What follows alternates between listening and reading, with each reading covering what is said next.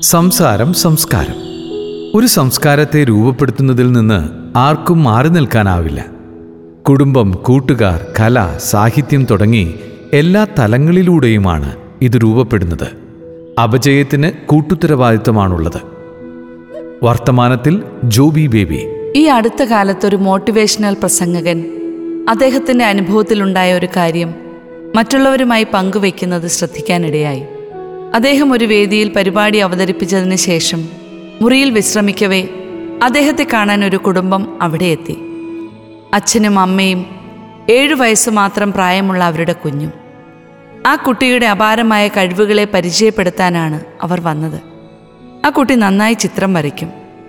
ഏതെങ്കിലും ഒരു വർഷത്തെ തീയതി പറഞ്ഞാൽ ആ ദിവസം ഏതാണെന്ന് ആ കുട്ടി പറയും. ഇങ്ങനെ ഒരുപാട് കഴിവുകൾ ആ കുട്ടി അദ്ദേഹത്തിന് മുൻപിൽ കാണിച്ചു. പിന്നീടാണ് അവന്റെ മിമിക്രിയിലുള്ള കഴിവ് പ്രദർശിപ്പിച്ചത്. സത്യത്തിൽ അത് കഴിഞ്ഞതോടെ അദ്ദേഹം നിരാശനായി. സിനിമയിലെ നടന്മാരെയും അവരുടെ ഡയലോഗുകളുമാണ് കൂടുതലും ആ കുട്ടി അവതരിപ്പിച്ചത്. പക്ഷെ ഉപയോഗിച്ച വാക്കുകളിൽ പലതും മോശം ഭാഷയായിരുന്നു. അത് കേട്ടിട്ടും ആ അച്ഛനും അമ്മയും അവനെ കൈയടിച്ച് പ്രോത്സാഹിപ്പിക്കുകയുണ്ടായിരുന്നു. ഇവിടെ ഒരിക്കലും അദ്ദേഹം ആ കുട്ടിയെ കുറ്റം പറഞ്ഞില്ല. കാരണം കുഞ്ഞായിരുന്ന സമയത്ത് ഒരു കുഞ്ഞിന് ശരിയേതെന്നോ തെറ്റേതെന്നോ അറിയാൻ സാധിക്കില്ല. വിശക്കുന്ന സമയത്ത് കരയാനും ഉറക്കം വരുന്ന സമയത്ത് ഉറങ്ങാനും മാത്രമേ കുട്ടിക്ക് സാധിക്കൂ.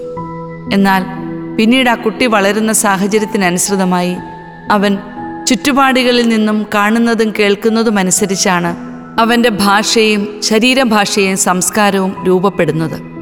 ഇതിനുദാഹരണമായി ഒരു പഴയ പഴമൊഴി കാണാം. ചന്ദനം ചാരിയാൽ ചന്ദനം മണക്കും.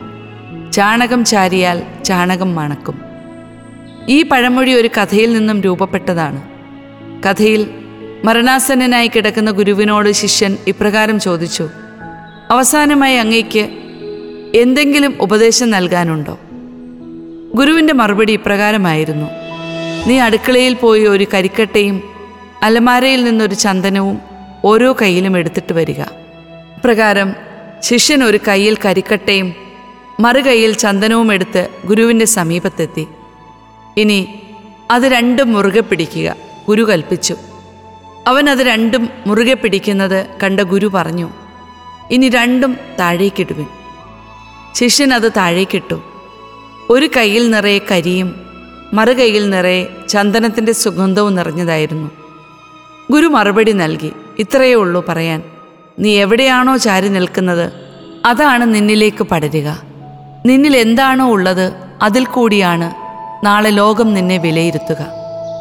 സിനിമകളിലെ സാഹിത്യത്തിലെ വൈകൃതം നിറഞ്ഞ ഭാഷയിലൂടെ ധാർഷ്ട്യം നിറഞ്ഞ പ്രവൃത്തികളിലൂടെ അനാവശ്യ ഇടപെടലുകളിലൂടെ മനഃപൂർവമായ അരാജകത്വം സൃഷ്ടിക്കുക ഒരു തന്ത്രമാണ്.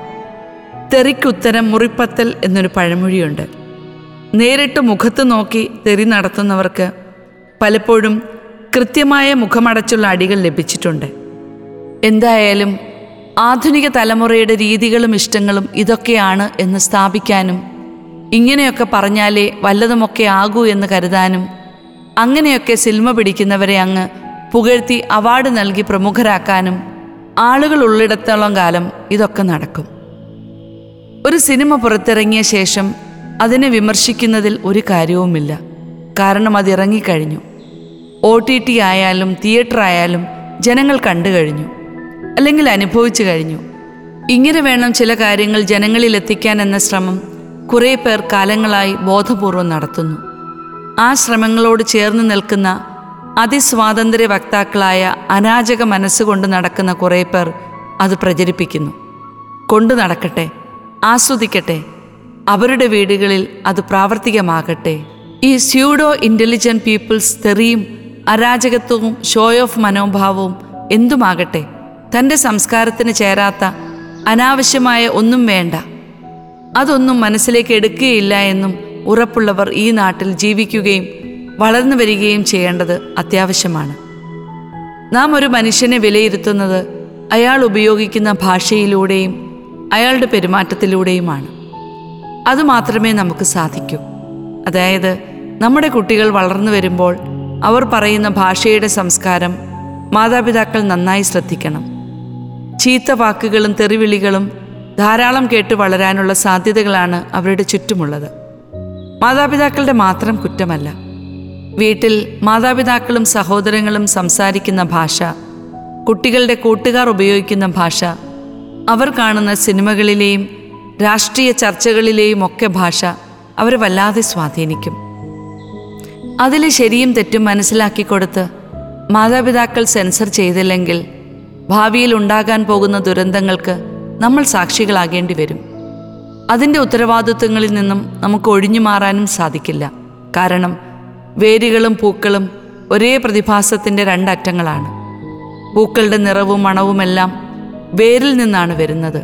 ആയതിനാൽ നമ്മുടെ കുട്ടികൾ നല്ല സംസ്കാരമുള്ളവരാകണമെങ്കിൽ മാതാപിതാക്കളാകുന്ന വേരുകൾ അത്രമേൽ ശ്രദ്ധിക്കേണ്ടതാണ്.